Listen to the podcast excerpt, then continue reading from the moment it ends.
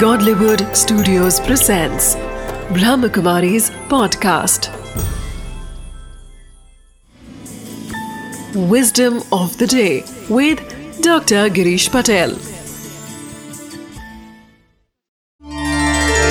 नमस्कार ओम शांति हर व्यक्ति जीवन में उड़ना चाहता है हम सब कोशिश भी करते उड़ने की परंतु आज मैं आपको एक छोटी सी विस्डम देना चाहता हूँ जो बहुत ही महत्वपूर्ण है कि हम भूल जाते हैं कि पंख तो मेरे पास शुरू से ही है। आप उड़ने के लिए पंखों को ढूंढते हैं, उसमें अपनी शक्ति को लगाते हैं, परंतु इतना सा सिंपल सा याद रख लो कि पंख तो आपके पास शुरू से ही है। सिर्फ़ आपको पंखों को फैलाना है, उड़ना है। बस, यह मान्यता भी आपकी पक्की हो गई। तो आप जब चाहो तब उड़ सकते हो।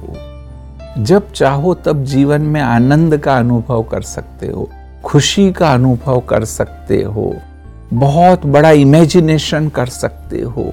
जो कुछ प्राप्त करना चाहते हो, उस प्राप्ति के बारे में आप एक स्वप्न देख सकते हो। क्योंकि वही तो सबसे महत्वपूर्ण है। तो इसलिए याद रखिए कि हम जो उड़ना चाहते हैं वह पंख हमारे पास शुरू से ही है जन्म से ही वह पंख आपके साथ है।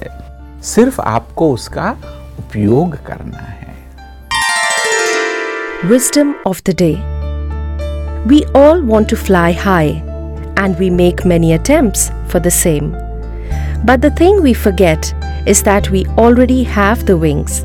The only thing we have to do is to spread those wings and fly above with courage.